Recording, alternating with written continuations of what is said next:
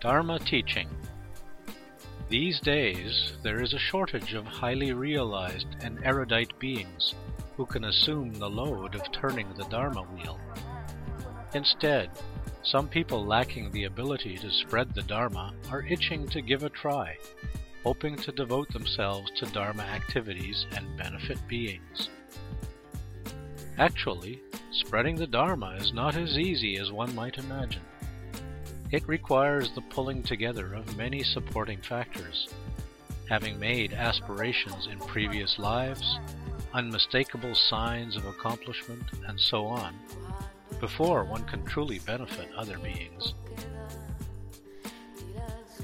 The head monk of a monastery expressed his sadness to me recently, as he is losing followers due to the discord sowed by others. When I heard his lamentation, I really wanted to tell him that while carrying out Dharma activities, one should go easy and follow the flow of how things evolve.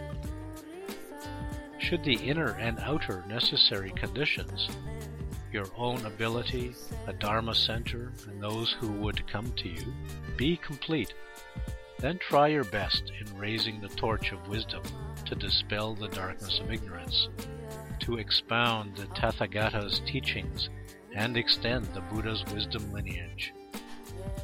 On the other hand, should some factors be missing, there is no need to insist on perfunctory Dharma activities. Rather, to take this temporary impasse to reflect inward and cultivate one's own quality are most important. In the current degenerate time, when materialistic pursuit runs rampant and the Buddha's teaching is decaying, it is particularly urgent to spread the Mahayana doctrine. This is an unmistakable duty for all Buddhists who are responsible to carry on the Buddha's legacy. Many people regard this duty as applicable only to those who have attained a certain level of accomplishment, while an ordinary person is not qualified to do so. But this is not necessarily true.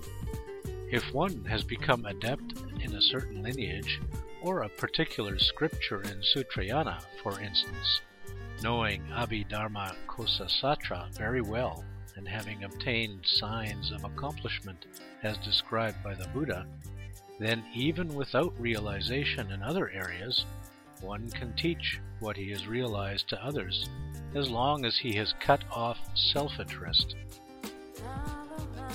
Moreover, many great siddhas choose not to reveal their accomplishment.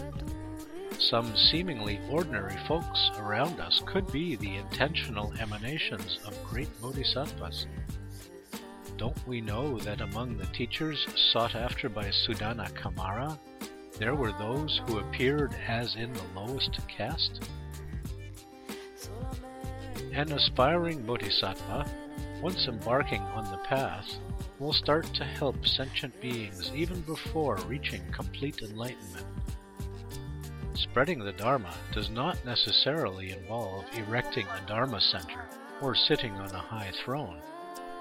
Rather, it is to use our every word and every conduct to influence those having connections with us in daily life.